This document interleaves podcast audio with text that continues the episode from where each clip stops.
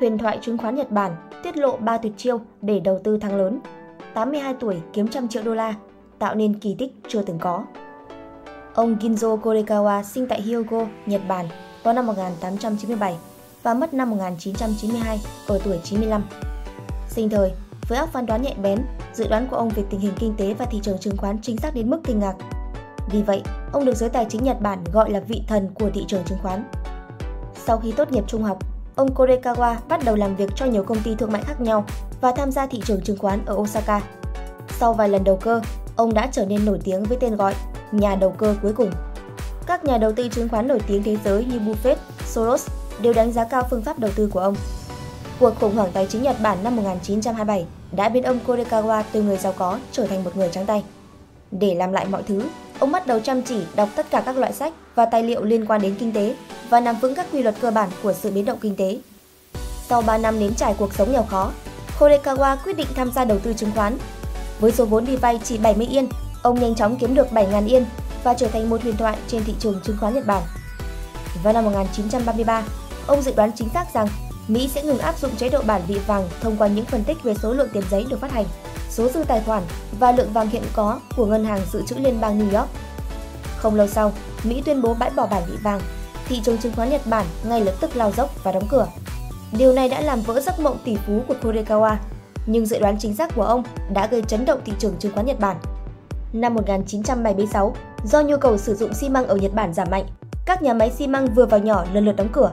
Korekawa phân tích rằng sự suy giảm của các công ty xi măng đã chạm đáy. Để giải quyết vấn đề thất nghiệp ngày càng nghiêm trọng, chính phủ nhất định sẽ tiến hành các dự án xây dựng quy mô lớn, nhu cầu sử dụng xi măng chắc chắn sẽ tăng vọt.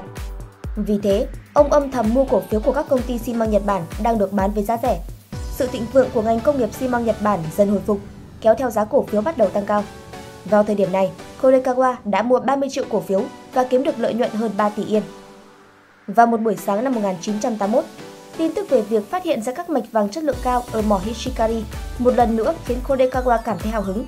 Ông suy luận và lặng lẽ mua cổ phiếu của công ty khai thác mỏ vàng này. Khi kết quả số liệu khảo sát xác thực suy luận của ông, giá cổ phiếu tăng vọt nhanh chóng. Lúc này, Korekawa đang nắm giữ đã lên tới 50 triệu, chiếm 16% số cổ phiếu đang lưu hành trong công ty và thu về một khoản lời lớn hơn 20 tỷ yên, tương đương với 150 triệu USD hiện nay, tạo ra một huyền thoại trên thị trường chứng khoán Nhật Bản. Đó cũng là kỷ lục cao nhất của Kodekawa tạo nên trên thị trường chứng khoán ở độ tuổi 82. Kinh nghiệm 60 năm lăn lộn trong lĩnh vực đầu tư đã nhiều lần giúp ông tạo nên kỳ tích trên thị trường chứng khoán. Ông đã đúc kết thành nguyên tắc ba con rùa dưới đây. Kodakawa chỉ ra rằng, nếu bạn muốn kiếm được một khoản lợi nhuận nhất định từ cổ phiếu, bạn phải có một thái độ nghiêm túc và một phương pháp ổn định, nhưng điều này không dễ đạt được. Nếu bạn có ý định dựa vào cổ phiếu để làm giàu ngay từ đầu, thái độ đầu tư này chắc chắn sẽ khiến bạn thất bại. Do đó, các nhà đầu tư nên giống như một con rùa, quan sát tỉ mỉ và mua bán thận trọng. Theo ông, đầu tư vào cổ phiếu giống như cuộc đua giữa rùa và thỏ. Thỏ quá tự tin và bị sự kiêu ngạo làm cho loa mắt, dẫn đến thất bại. Rùa dù đi chậm nhưng rất vững vàng và thận trọng, nên trở thành người chiến thắng cuối cùng. Ba nguyên tắc con rùa: quan sát kỹ, lựa chọn thận trọng. 1. Lựa chọn và sở hữu dài hạn những cổ phiếu tiềm năng có triển vọng trong tương lai nhưng chưa được nhiều người chú ý.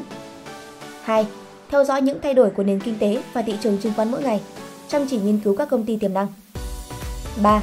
Đừng quá lạc quan. Thị trường chứng khoán không tăng mãi và bạn phải thực hiện giao dịch bằng tiền của chính mình. Thị trường chứng khoán thay đổi khôn lường, nếu không nghiên cứu kỹ càng, hiểu rõ những cổ phiếu mình định mua và cứ quyết định vội vàng, bạn sẽ dễ dàng vấp ngã. Cách bạn bước đi nên giống với chú rùa, mặc dù chậm nhưng vững chãi và thận trọng.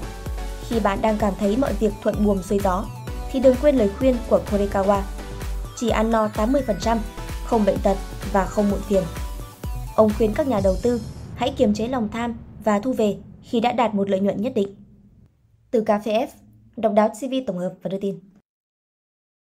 Tạo ngay clip intro quảng cáo ngắn ấn tượng để phục vụ cho quảng cáo YouTube, Google Ads, Facebook Ads.